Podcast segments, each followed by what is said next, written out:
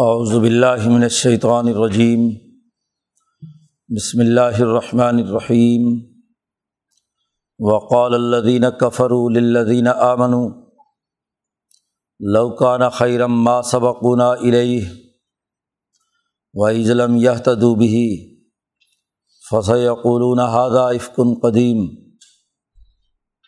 ومن قبله کتاب موسیٰ اماما ورحمہ وحادہ کتاب مصدق السان عربی لیونزر الدین ظلم و بشرا للمحسنین ان الدین قالوا رب اللہ ثم استقاموا فلا خوف علیہم ولاحم یحزنون اولئک اصحاب الجنت خالدین فیحہ جزاء ام بما كانوا يعملون.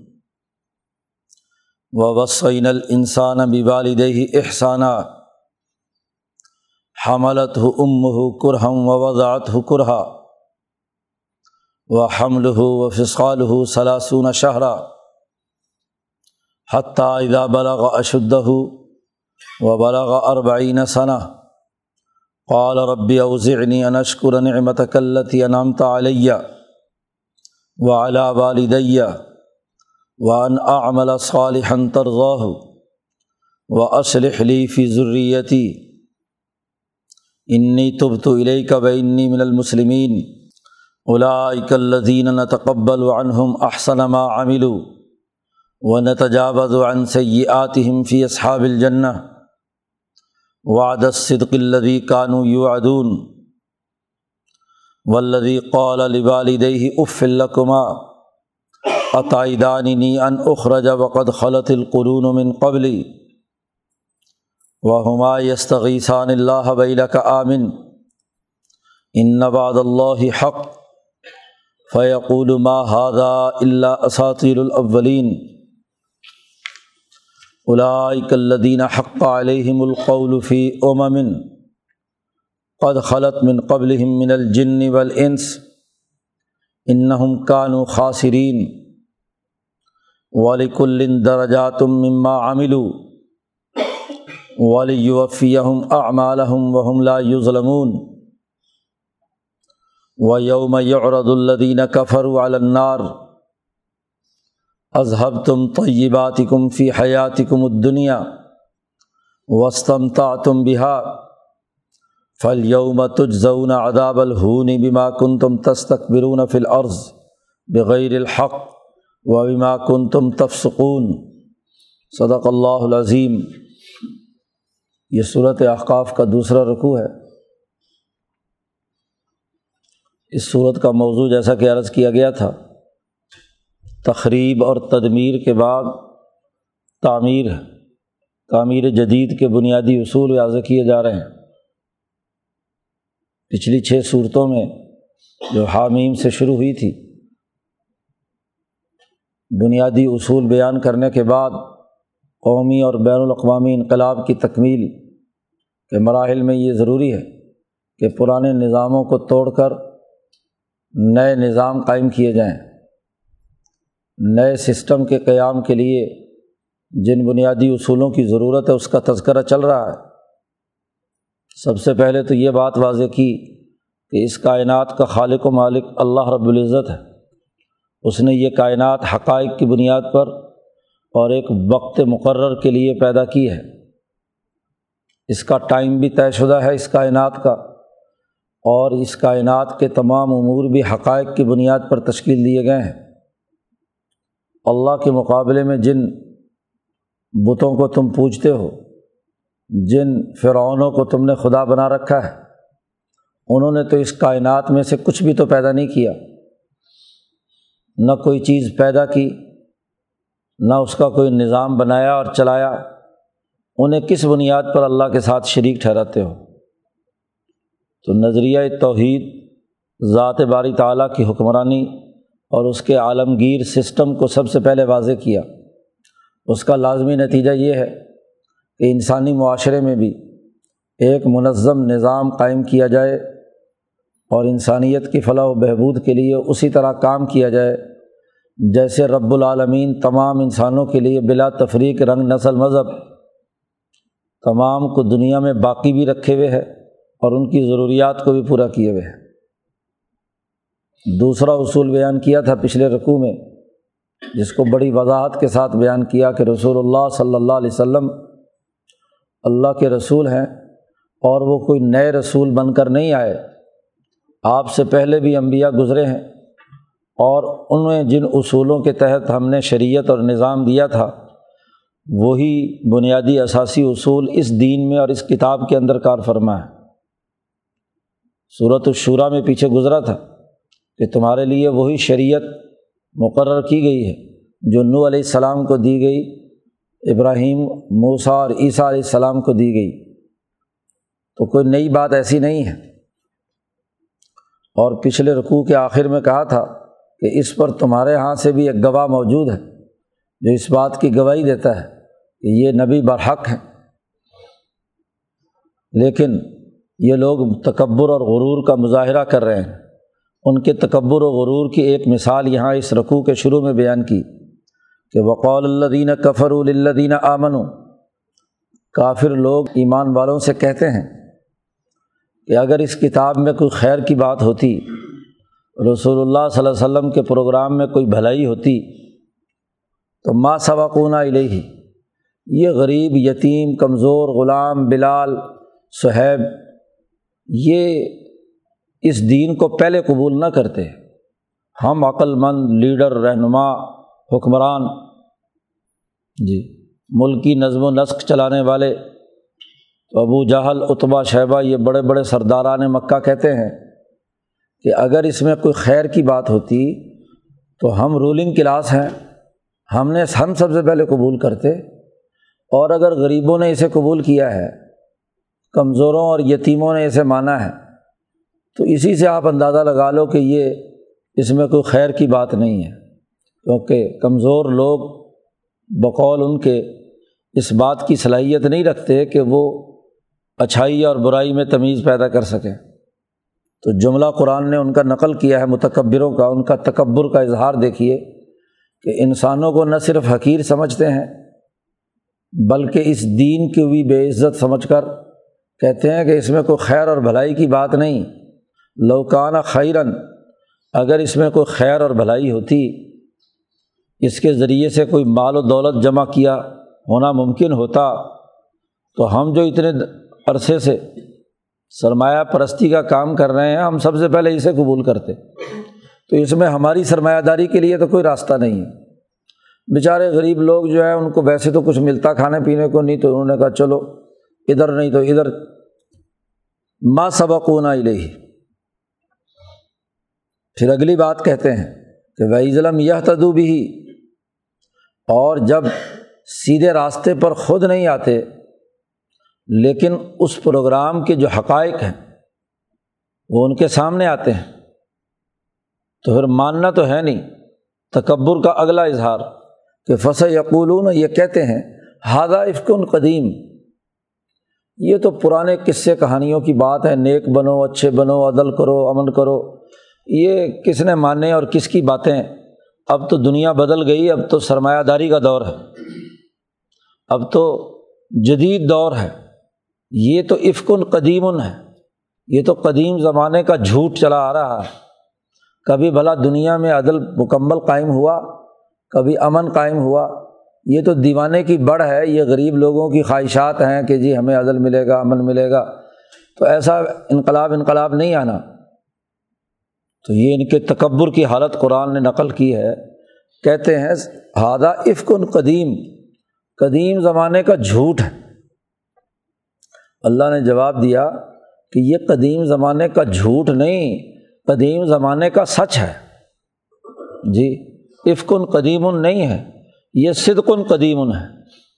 جی نو علیہ السلام سے لے کر اب تک امبیا علیہم السلام کی سچائی ہے۔ اور ہمیشہ اس سچائی نے یہ جو تمہارا جھوٹ ہے، اس کو ختم کیا ہے۔ نو علیہ السلام کے مقابلے میں بڑے بڑے متکبر ہاں جی پانی میں غرق کر دیے گئے۔ موسا علیہ السلام کے زمانے میں ہاں جی بحیرہ کلزم میں غرق کر دیے گئے۔ آد و سمود کے زمانے میں تباہی اور آفت کے ذریعے سے تباہ و برباد کر دیے گئے۔ جیسا کہ اللہ نے آگے چل کر کہا تیسرے رقوع میں کہ تدم مرک الشعین ان تمام کو ہم نے نیست و نابود کر دیا، اینٹ سے اینٹ بجا دی، بستیاں ان کی الٹ دی تو یہ تو قدیم زمانے کا سچ ہے۔ یہ افکن قدیم نہیں، یہ صدقن قدیم ہے۔ اللہ نے کہا، من قبل ہی کتاب موسا امام و رحمہ۔ یہ قدیم زمانے کا سچ وہ ہے کہ ایک زمانے میں یہ سچ موسا علیہ السلام پر کتاب کی صورت میں نازل ہو چکا ہے۔ وہ من قبل ہی، اس کتاب سے پہلے ایک کتاب ہم نے موسا کو دی تھی۔ اور وہ امام بھی تھی، رہنمائی دینے والی تھی، سچائی واضح کرنے والی تھی۔ اور رحمت بھی تھی امام و رحمہ۔ تو رات اللہ کی طرف سے نازل شدہ کتاب تھی، جس نے امامت کی ہے لوگوں کی، رہنمائی کی ہے، راستہ بتلایا ہے، زندگی بسر کرنے کے اصول بتلائے ہیں، تعمیر کے طریقے واضح کیے ہیں۔ اور ایسی تعمیر جو رحمت پر مبنی ہے، عدل، امن اور انسانیت کی فلاح و بہبود پر مبنی ہم نے یہ کتاب پہلے نازل کی تھی، وہ بھی قدیم سچ تھا، یہ قدیم جھوٹ نہیں ہے۔ وہ ہادہ کتابن اب یہ جو کتاب نازل ہوئی ہے قرآن حکیم مصدقن اس کتاب کی جو قدیم سچ تھا، اس کی تصدیق کرتی ہے۔ اس کے بنیادی اثاثی اصولوں اور ضابطوں کی تصدیق کر رہی ہے۔ البتہ وہ عبرانی زبان میں نازل ہوئی تھی، یا سریانی زبان میں نازل ہوئی تھی۔ اور یہ کتاب لسان عربی یہ عربی زبان میں نازل ہوئی ہے۔ مضمون، پیغام، اصول، ضابطہ، پروگرام، وہی ہے جو تورات کا ہے۔ اس کی زبان عبرانی تھی اور یہ قرآن حکیم عربی میں ہے۔ کیوں؟ کہ یہاں جو رسول ہے، رسول عربی ہے اور رسول عربی جو سب سے پہلا انقلاب لائیں گے، ان کا مخاطب عربی ہے تاکہ ان کو سمجھ میں آ جائے۔ ان کی زبان میں انقلاب نہ سمجھایا جائے تو وہ کیسے انقلاب کو سمجھیں گے؟ تو ہم نے اس کو عربی زبان میں نازل کیا ہے۔ کس لیے؟ کیا مقصد ہے اس کے نازل کرنے کا؟ لیون ضیر الدین ظلم ظالم لوگوں کو ڈرایا جائے۔ جو متکبر ہیں، ظلم و ستم کا نظام بنایا ہوا ہے، ظالم نظام تشکیل دیا ہوا ہے، ان کو ڈرایا جائے کہ تمہارے لیے تباہی اور بربادی مقدر ہے۔ تمہاری تقریب ضروری ہے، تمہارا سسٹم توڑنا ضروری ہے۔ اور وہ بشرا للمحسنین اور جو محسن لوگ ہیں، صفت احسان کے حامل ہیں، اللہ سے ڈرتے ہیں، اللہ کے احکامات کی پیروی کرتے ہیں، ان محسنین کے لیے یہ کتاب خوشخبری ہے کہ دنیا کی اثر نو تعمیر انہیں محسنین کے ذریعے سے ہوگی، جو اللہ پر یقین رکھتے ہیں۔ رسول اللہ صلی اللہ علیہ وسلم کے انقلابی پروگرام کو مانتے ہیں۔ ان کو خوشخبری دینے کے لیے یہ عربی زبان میں نازل کی ہے۔ اور ظالموں اور متکبروں کو ڈرانے کے لیے اور ان کی تقریب کے لیے نازل ہوئی ہے۔ محسن کون ہے؟ ان کی وضاحت کی۔ ان الدین قالو رب اللہ۔ بے شک وہ لوگ جنہوں نے یہ کہا کہ ہمارا پروردگار، ہمارا رب اللہ ہے۔ اور صرف حلق سے اور زبان سے نہیں، بلکہ دل سے اس پر استقامت اختیار کی سمستقام یعنی اس کا عملی نظام بنایا، ان احکامات الہیہ کے مطابق ڈسپلن قائم کیا، جماعتی طاقت پیدا کی۔ ہر مشکل اور مصیبت میں ثابت قدم رہے۔ یہ مکی صورت ہے۔ اور مکہ مکرمہ میں خلافت باطنا کے اصول پر صحابہ کی تنظیم اور اجتماعیت، جس کو بہت سی مصیبتیں سہنی پڑیں، لیکن وہ اپنے نظریے پر قائم رہے۔ بلال کو تبتے ریت پر ڈالا گیا۔ جی عمار، یاسر اور سمیہ کے ساتھ جو حرکت کی گئی، وہ تاریخ کا ایک بہت بڑا المیہ ہے، اذیتیں دی گئی۔ لیکن وہ اپنے اس قول پر کہ اللہ ہمارا پروردگار خدا ہے اور خدا کے اس پیغام اور اس انقلابی پروگرام پر ہم یقین رکھتے ہیں، انہوں نے استقامت کا مظاہرہ کیا۔ اب فلاں خوف علیہم ولاحم یحزنون۔ ان کے لیے نہ کوئی خوف ہے اور نہ کوئی غم۔ تم ظاہری مال و دولت کے طور پر ان غریبوں کو غریب سمجھتے ہو، یہ تو دل کے غنی ہیں۔ ان کی غربت کا مذاق اڑاتے ہو۔ یہ تمہاری سرمایہ پرستانہ ذہنیت کا اظہار ہے، تمہارا ظلم و تکبر ہے۔ ان الاظم لوگوں نے تو اتنی ثابت قدمی دکھائی ہے، جو پست اور کمزور ہوتا ہے، وہ زیادہ دیر تکلیف اور اذیت برداشت نہیں کر سکتا۔ وہ تو کمزور آدمی ہوتا ہے۔ ادھر سرمایہ دار کا دباؤ پڑا تو ادھر کی طرف چلا گیا، دوسرے کا پڑا تو ادھر چلا گیا۔ جی وہ کمزور ہوتا ہے۔ وہ ناقص اور ادھورا ہوتا ہے۔ جیسے تم ہو، ایک بت کے پاس گئے تو وہاں سجدہ ریز ہو گئے، دوسرے بت کے پاس گئے، وہاں سجدہ ریز ہو گئے، کسی اور کے پاس گئے، وہاں تمہارے دماغ میں تو لالچ ہے، سرمایہ پرستی ہے، غریب تو تم ہو۔ یہ بظاہر مال و دولت جمع کرنے سے کوئی امیر ہو جاتا ہے۔ غنی تو وہ ہے کہ جو بے پرواہ ہے، اس کو مال و دولت کی کوئی پرواہ نہیں، وہ کسی لالچ اور کسی خود غرضی میں مبتلا نہیں۔ خیر کا متلاشی تو وہ ہے کہ جو استقامت کے ساتھ ڈٹا ہوا ہے اور جب ایک آدمی ایک جگہ پہ یکسو ہو گیا اپنے نظریے پر، اس کا نفس، اس کا قلب، اس کی عقل وہ اللہ کی وحدانیت اور اللہ کی ربوبیت پر مستحکم ہو گئی، تو اب اسے کس چیز کا ڈر ہے؟ کوئی خوف نہیں رہا مستقبل کا۔ اور ماضی کی کسی بات پر کوئی غم نہیں ہے انہیں۔ کیونکہ انہوں نے جو فیصلے کیے، ٹھیک سوچ سمجھ کر اس انقلابی پروگرام کو قبول کیا ہے۔ تو ماضی میں بھی کوئی غلط کام نہیں کیا جس پر ان کو کوئی غم لاحق ہو۔ اور مستقبل میں بھی آنے والے زمانے کا بھی کوئی ڈر ان کو نہیں ہے۔ لا خوف علیہم ولاحم یحزنون۔ اور تم کہتے ہو کہ اگر اس میں خیر ہوتی تو یہ قبول نہ کرتے۔ انہوں نے قبول کیا، ان خیر تھی تو انہوں نے قبول کیا۔ اور ان کے لیے نہ صرف یہ کہ دنیا میں کوئی خوف اور غم نہیں ہے الائی کا صحاب الجنہ، یہ جنتی لوگ ہیں، خالدین فیحہ اس میں ہمیشہ ہمیشہ رہیں گے۔ جزام بیما کان یا ملون انہوں نے دنیا میں جو استقامت کا مظاہرہ کیا، ظالموں کو راستے سے ہٹایا، ان کے خلاف مزاحمتی شعور پیدا کیا۔ اور پھر استقامت اختیار کی تو اس کا بدلہ، ان کے اعمال کا۔ انہوں نے نیا نظام تعمیر کی، جد وجہد اور کوشش کی تو ان کے لیے اچھا بدلا ہے۔ حضرت امام شاہ ولی اللہ فرماتے ہیں کہ دنیا میں جتنی راحتیں، ترقیاں، کامیابیاں ہیں، وہ دراصل جنت ہی ان کا معدن ہے۔ وہاں کی ہوائیں چلتی ہیں تو دنیا میں اس کے اثرات آتے ہیں۔ اور تمام برائیوں، تکلیفوں، عذابوں اور تمام تر حرارت اور گرمی کا معدن اور مرکز جہنم ہے۔ جب جہنم کی ہوا یہاں چلتی ہے، تو پھر اسی کے نتیجے میں لڑائیاں، جھگڑے، قتل و غارت گری، پریشانیاں، مصیبتیں، اذیتیں، تکلیفیں ہوتی ہیں۔ تو جنت کا یہ اظہار ہے کہ نہ یہاں خوف، نہ یہاں حزن اور نہ وہاں جا کر کوئی خوف اور حزن۔ تو جنت ان کے اعمال کا بدلہ ہے۔ تو سب سے پہلے توحید، پھر رسالت، پھر کتاب مقدس قرآن حکیم کی حقانیت، تیسرا اصول تعمیر کا۔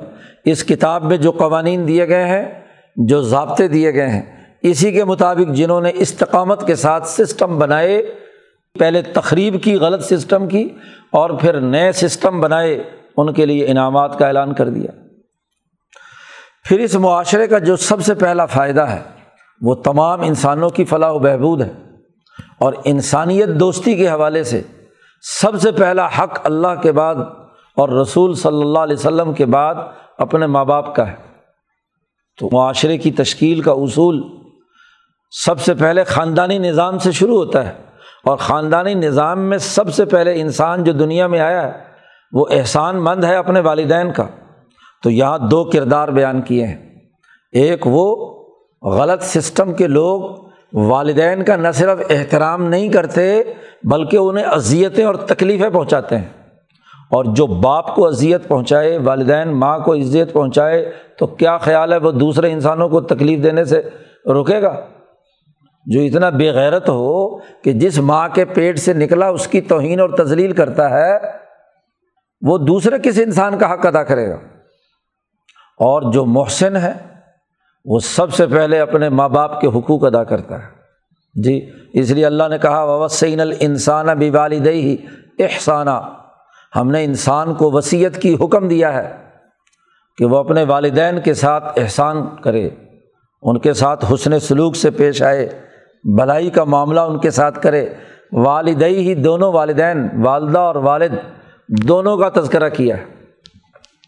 اور حقوق ادا کرنے میں اگرچہ والد اور والدہ دونوں کے حقوق ہیں، لیکن والدہ کا حق سب سے زیادہ ہے۔ دونوں میں سے والدہ کا حق سب سے زیادہ ہے۔ اس کا تذکرہ کرتے ہوئے یہاں قرآن حکیم نے وجہ بیان کی، حملت ام کرہن۔ اس انسان کو اس کی ماں نے انتہائی تکلیف کے ساتھ اپنے پیٹ میں نو مہینے اٹھائے رکھا۔ جی۔ جیسے جیسے اس کا سائز بڑھتا گیا، ویسے ویسے ماں ہانپنے لگی۔ اٹھنا بیٹھنا اس کے لیے مشکل ہو گیا، بڑی تکلیف میں رہی۔ اور پھر جب وضع حمل ہوتا ہے تو اس کی جو اذیت ہے، وہ وضاحت ہو کرہا اور اس کو پیدا کیا۔ جنا تو تب تکلیف اٹھائی۔ نو مہینے کی تکلیف ایک طرف اور اس ایک دن کی تکلیف ایک طرف، جب اس کے وجود کو پھاڑ کر بچہ باہر نکلتا ہے، تو کیا گزرتی ہے اس عورت پر؟ تو ماں خاص طور پر جس نے یہ ہاں جی دو تکلیفیں اٹھائیں۔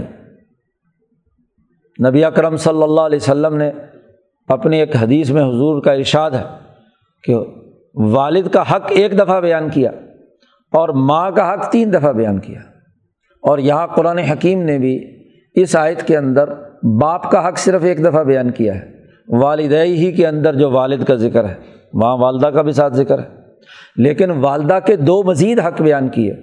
حملت ہو ام ہو دوسری دفعہ اور ووادات ہو کرہا تیسری دفعہ۔ تو تین دفعہ گویا کہ اسی سے حضور نے اخذ کر کے والدہ کا حق بیان کیا تین دفعہ۔ تو ماں نے تکلیف برداشت کی وضع حمل میں تکلیف برداشت کی، اس لیے اس کے ساتھ ہم نے حکم دیا انسان کو کہ اپنی والدہ کے ساتھ خاص طور پر حسن سلوک کرے۔ وہ حمل ہو و فصال ہو سلاسون شہرا۔ نو مہینے ماں کی پیٹ میں رہا۔ اس کے حمل کا نو مہینہ۔ اور وہ فصال ہو اور اس کو دودھ پلایا اپنا خون جگر۔ ماں نے۔ جی دونوں کی مجموعی مدت قرآن نے بیان کی ہے سلاسورہ شہرہ تیس مہینے، ڈھائی سال۔ مفسرین کہتے ہیں ہاں جی کہ چھ مہینے کم سے کم مدت ہے کسی آدمی کی ماں کے پیٹ میں رہنے کی۔ اس سے کم نہیں ہو سکتی۔ اور زیادہ سے زیادہ نو دس مہینے۔ تو نو مہینے ہو تو عام طور پر لڑکا بیس مہینے دودھ پیتا ہے ماں کا، چھوڑ دیتا ہے، اس کے بعد روٹی ووٹی کھانا شروع کر دیتا ہے۔ اور اسی طریقے سے اگر چھ مہینے ہو تو دو سال زیادہ ہے، زیادہ دو سال سے اوپر دودھ پینے کا عمل نہیں ہے۔ تو پھر ماں نے پہلے تو نو مہینے پیٹ میں اٹھایا، پھر دو سال تک اسے دودھ پلایا۔ دودھ کہاں سے آیا؟ اسی کا خون تھا جو دودھ میں کنورٹ ہو کر اس نے بچے کو پلایا ہے۔ قرآن کہتا حتیٰ اذا بلغ اشدھ ہو اب یہی لڑکا جو اتنی سی چھپکلی سی تھی جو ماں کے پیٹ سے نکلی اور ماں کے دودھ، اس کی پرورش، اس کی ہر طرح کی تکلیفیں اٹھانے کے بعد اذا بلغ اشدھ ہو یہ جب جوان ہو جاتا ہے، اٹھارہ بیس سال کا گبرو جوان، اور پھر وہ بلغ اربعین ثنا اور پھر یہ چالیس سال کی عمر کو پہنچتا ہے۔ چالیس سال کی عمر تک انسان کی نشو و ارتقا جاری رہتا ہے۔ بیس، بائیس سال تک جسم جس سائز کا بننا ہوتا ہے وہ بن جاتا ہے اور اگلے بیس سال اس کی عقلی، قلبی اور نفسی صلاحیتیں میچور ہوتی ہیں۔ آدمی مکمل مرد چالیس سال کی عمر میں ہوتا ہے جا کر۔ عقل تبھی مکمل ہوتی ہے۔ اسی لیے نبوت بھی چالیس سال کے بعد امبیا علیہم السلام کو ملتی ہے۔ تو وہ بالا کا اربعین ثنا جب وہ چالیس سال کی عمر کو پہنچ گیا تو اس نے یہ دعا مانگی۔ مفسرین کہتے ہیں کہ یہ جو یہاں قرآن نے منظر کھینچا ہے، یہ ایک مثالی اور نمونے کے فرد۔ بالخصوص حضرت ابو بکر صدیق رضی اللہ تعالیٰ عنہ کا ہے کہ چالیس سال کی عمر مبارک کو پہنچے تو قولا بات تو یہاں مطلق ہے، جو نیک اور محسن ہیں، ان کا معاملہ ہے۔ اس نے کہا، ربی اوزعنی اے اللہ، تو نے میرے حصے میں جو بات لکھی ہے وہ یہ کہ ان اشکر نعمت کلتی ان امتا علیہ۔ اے اللہ، میں تیرے انعامات کا شکر ادا کروں۔ اللہ تی انعامت علیہ، وہ انعامات جو تو نے مجھ پر کیے ہیں۔ مجھے پیدا کیا، پھر چالیس سال کی عمر تک پہنچایا۔ والدین نے میری ہاں جی خدمت کی، مجھے اتنا بڑا بنا دیا۔ تو مجھ پر تو نے انعام کیا۔ اور والا والدیا اور میرے والدین پر۔ ابو بکر صدیق صحابہ میں وہ خوش قسمت صحابی ہیں کہ جن کے والدین بھی دونوں مسلمان ہوئے۔ جی نعمت عطا کی۔ اسلام کی نعمت عطا کی۔ عمر رضی اللہ تعالیٰ عنہ کے والد مسلمان نہیں ہوئے، خطاب۔ اور بہت سارے صحابہ ہیں جن کے والد مسلمان نہیں ہوئے۔ جی واحد صحابی ہیں جو اول الاظم ہاں جی ابو بکر صدیق، چونکہ اسی لیے اس آیت کو ان پر فٹ کیا گیا۔ جب یہ آیت نازل ہوئی ہے مکہ مکرمہ میں، تو ابو بکر صدیق ہی ہیں جو چالیس سال کی عمر کو پہنچنے کے بعد انہوں نے اپنے دل میں شکر ادا کیا۔ یہ بات واضح طور پر سمجھ لینی چاہیے کہ صدیقیت اور فاروقیت جی وہ دراصل مالا اعلیٰ کے ساتھ ربط کے نتیجے میں انہیں کی کیفیات اور انہیں کے زبان سے نکلے ہوئے جملے اللہ پتوارک و تعالیٰ انہیں کیفیات کو قانون بنا کر وہی کی صورت میں نازل کر دیتا ہے۔ نمونے کا انسان ہے۔ جیسا کہ حضرت عمر رضی اللہ تعالیٰ عنہ کے وہ تمام امور جس میں انہوں نے اپنے اجتہاد سے ایک بات کہی اور دو ہفتے بعد اللہ تعالیٰ نے اسی کے مطابق آیت نازل کر دی۔ اس کے بہت سے واقعات تو ایسے ہی ابو بکر صدیق کے قلب کی یہ کیفیت تھی کہ جب چالیس سال کی عمر کو پہنچنے کے بعد ہاں جی ان کے اوپر یہ انعام اللہ نے کیا، تو انہوں نے اللہ کا شکر ادا کیا کہ مجھ پر آپ نے نعمت کی ہے انامتا علیہ والا والدیہ اور میرے والدین پر کہ انہیں مسلمان کر دیا۔ ایمان کی نعمت انہیں مل گئی۔ وہ ان عملہ صالحن طرزہ اور یہ کہ میں نے ایسے اچھے عمل کیے کہ جس سے اللہ تو راضی ہے۔ تو یہ ابو بکر صدیق رضی اللہ تعالیٰ عنہ ہے کہ جنہوں نے سب سے پہلے حضور کی تصدیق کی، حضور کی ہر بات کو مانا۔ تو اے اللہ، تیرا شکر ہے کہ تو نے مجھے یہ عمل کی توفیق دی، ایسے عمل کی توفیق دی جس سے تو راضی ہے ترزا ہو۔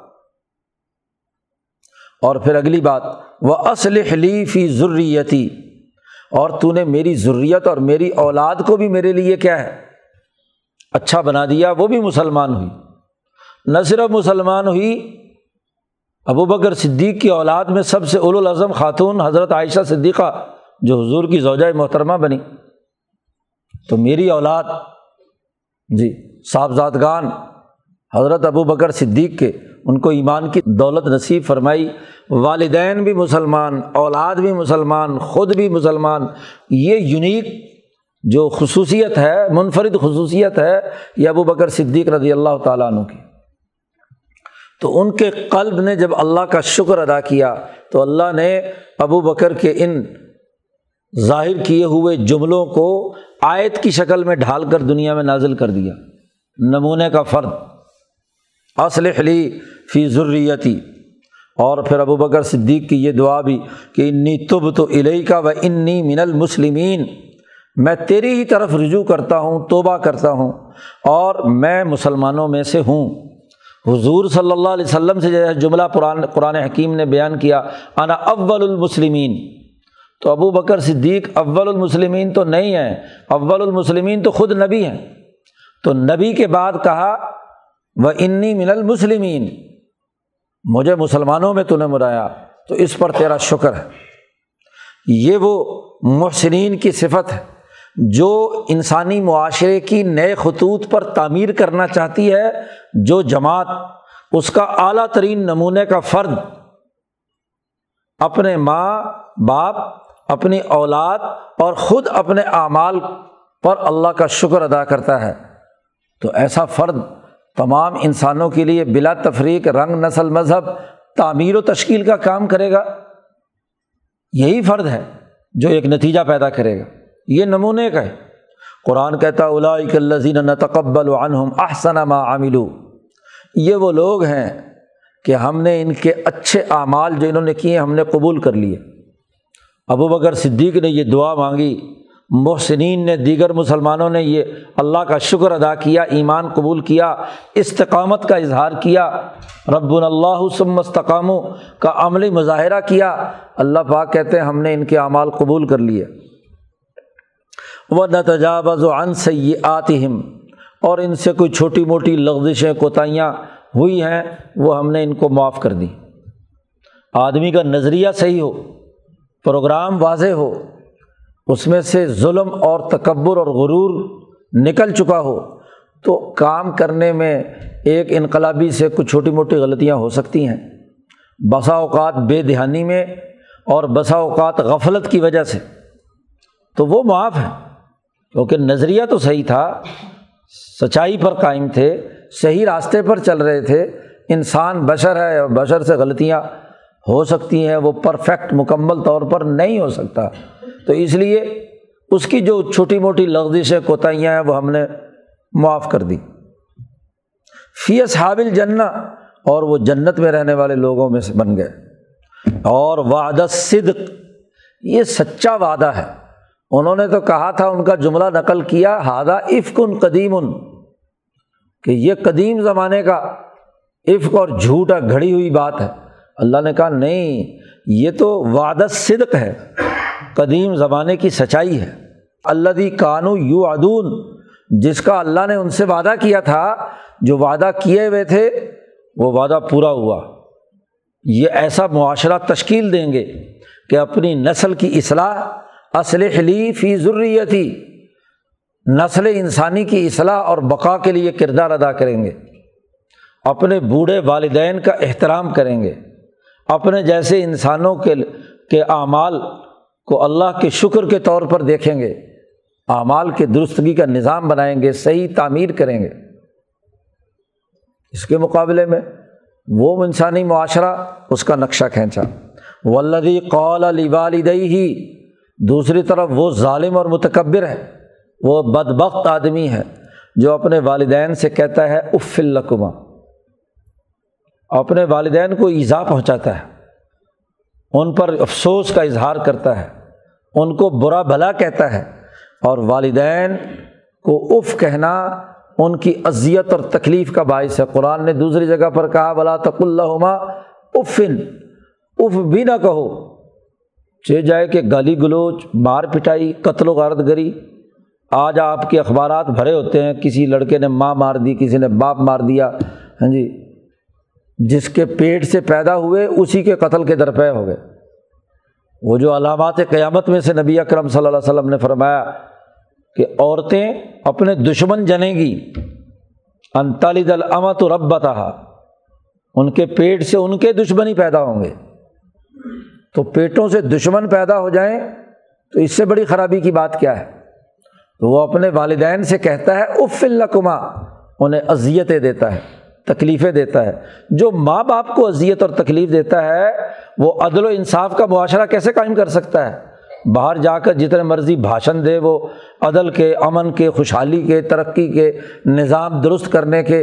اور گھر میں ماں باپ کے لیے گالی گلوچ کرے، ان سے بدتمیزی کرے، ان کو اذیت اور تکلیف پہنچائے، وہ دنیا میں کیا انقلاب لائے گا؟ عطائی دانی نہیں، ان اخرجا۔ جی کیا تم والدین مجھے یہ کہتے ہو کہ میں دوبارہ پیدا کیا جاؤں گا؟ یہ بھی ایک مثال دی، نافرمان اولاد کی۔ والدین مسلمان ہیں۔ نبی کے اس پیغام پر متفق ہیں۔ وہ کہتے ہیں کہ موت کے بعد اٹھنا ہوگا، حساب کتاب دینا ہوگا۔ تم صحیح راستہ اختیار کرو، ایمان قبول کرو۔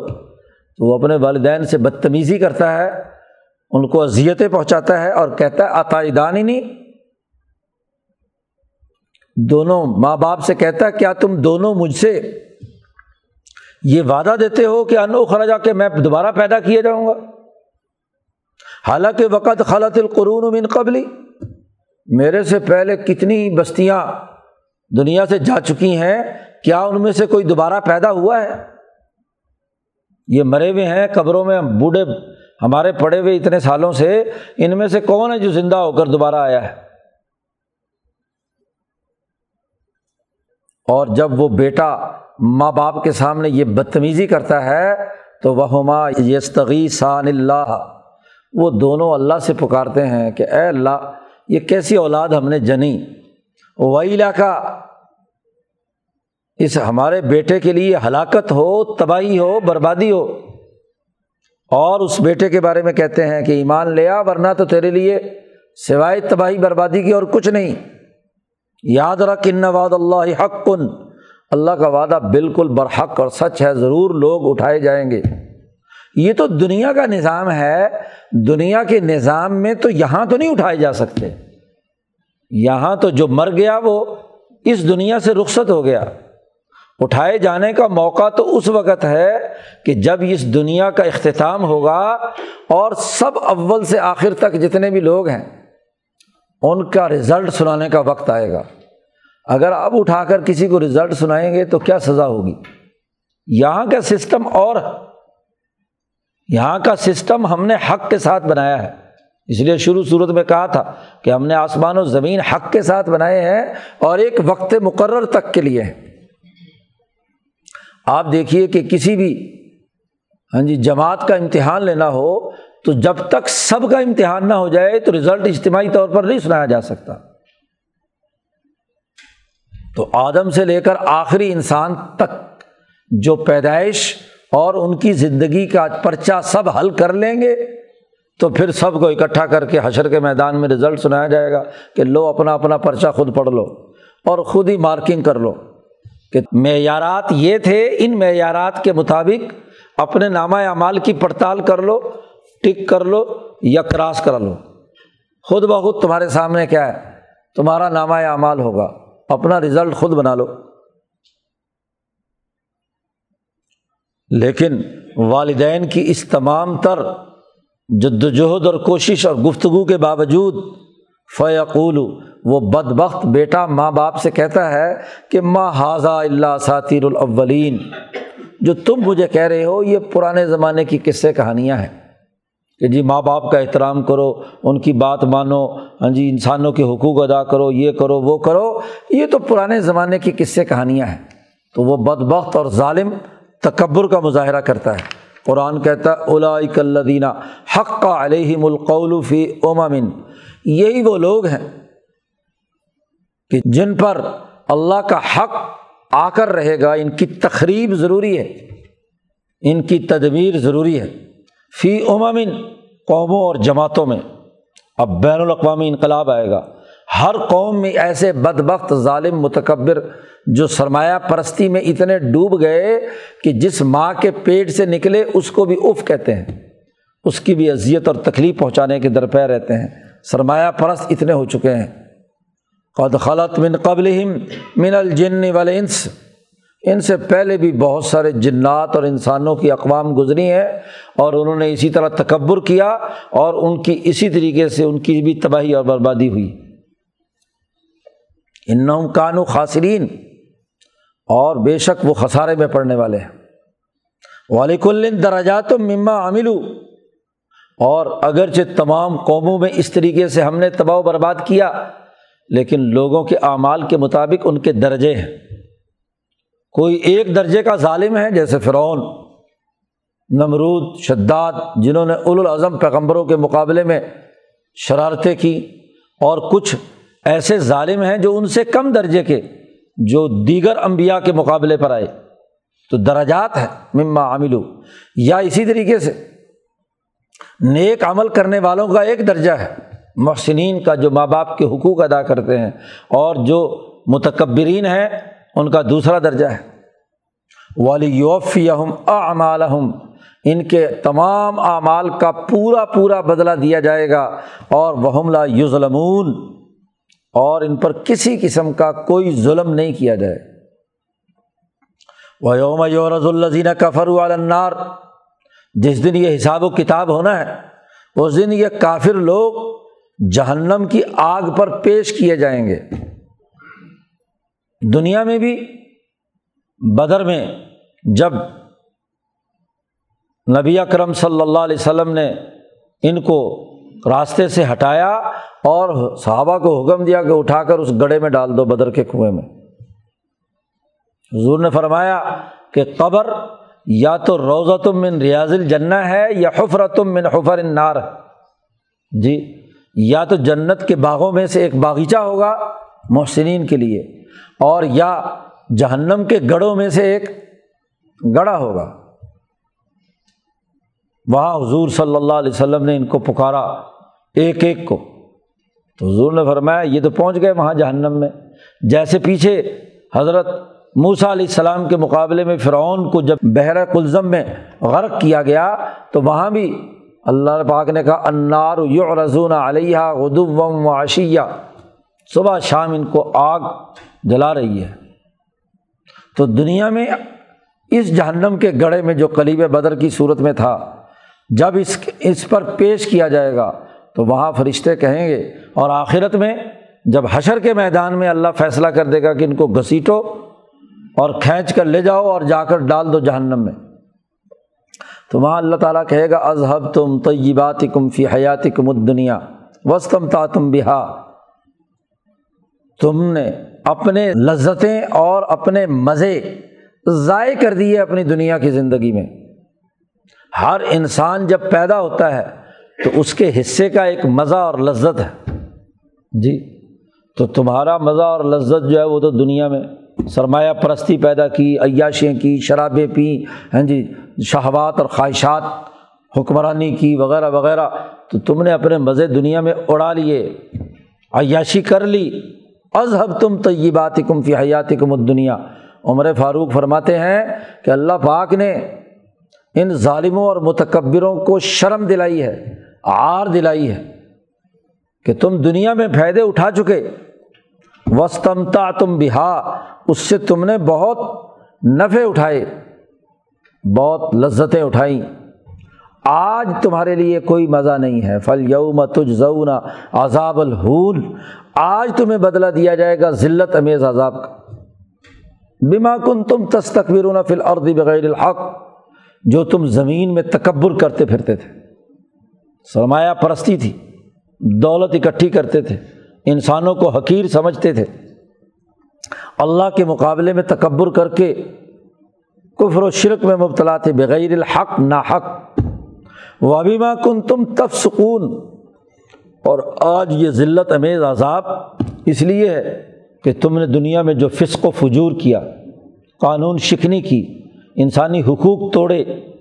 اللہ کے مقابلے میں تکبر کیا اور انسانی حقوق توڑے تم نے، فسق و فجور سے کام لیا، سوسائٹی کے بنیادی اثاثی اصولوں کو توڑا، دو جرم بتلائے تستقبرون اور تفسکون فاسقین اور کافرین اور مستقبرین اور ظالمین۔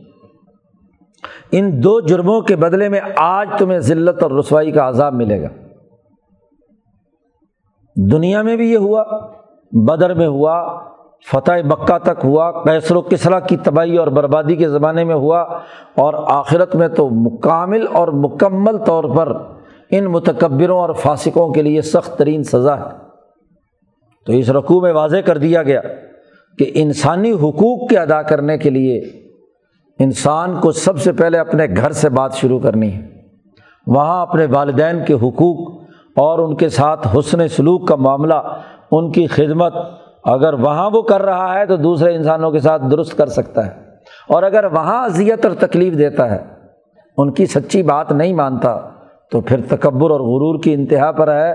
وہ دوسرے انسانوں کو کس کو گھاس ڈالے گا؟ باقیوں نے تو اس کو پیدا نہیں کیا، ماں باپ نے تو اسے پیدا کیا ہے۔ تو ان کا حق نہیں ادا کرتا تو کسی دوسرے کا کیسے حق ادا کرے گا؟ تو انسانی معاشرے میں ترقی اور کامیابی کے اصول بتلا دیے اور زوال اور تباہی اور بربادی کے اصول بھی بتلا دیے۔ اللہ تعالیٰ قرآن حکیم کو سمجھنے اور اس پر عمل کرنے کی توفیق عطا فرمائے۔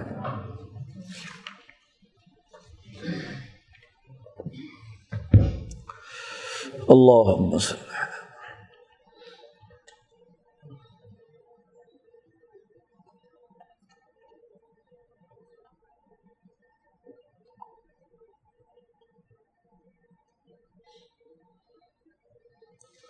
اجمعین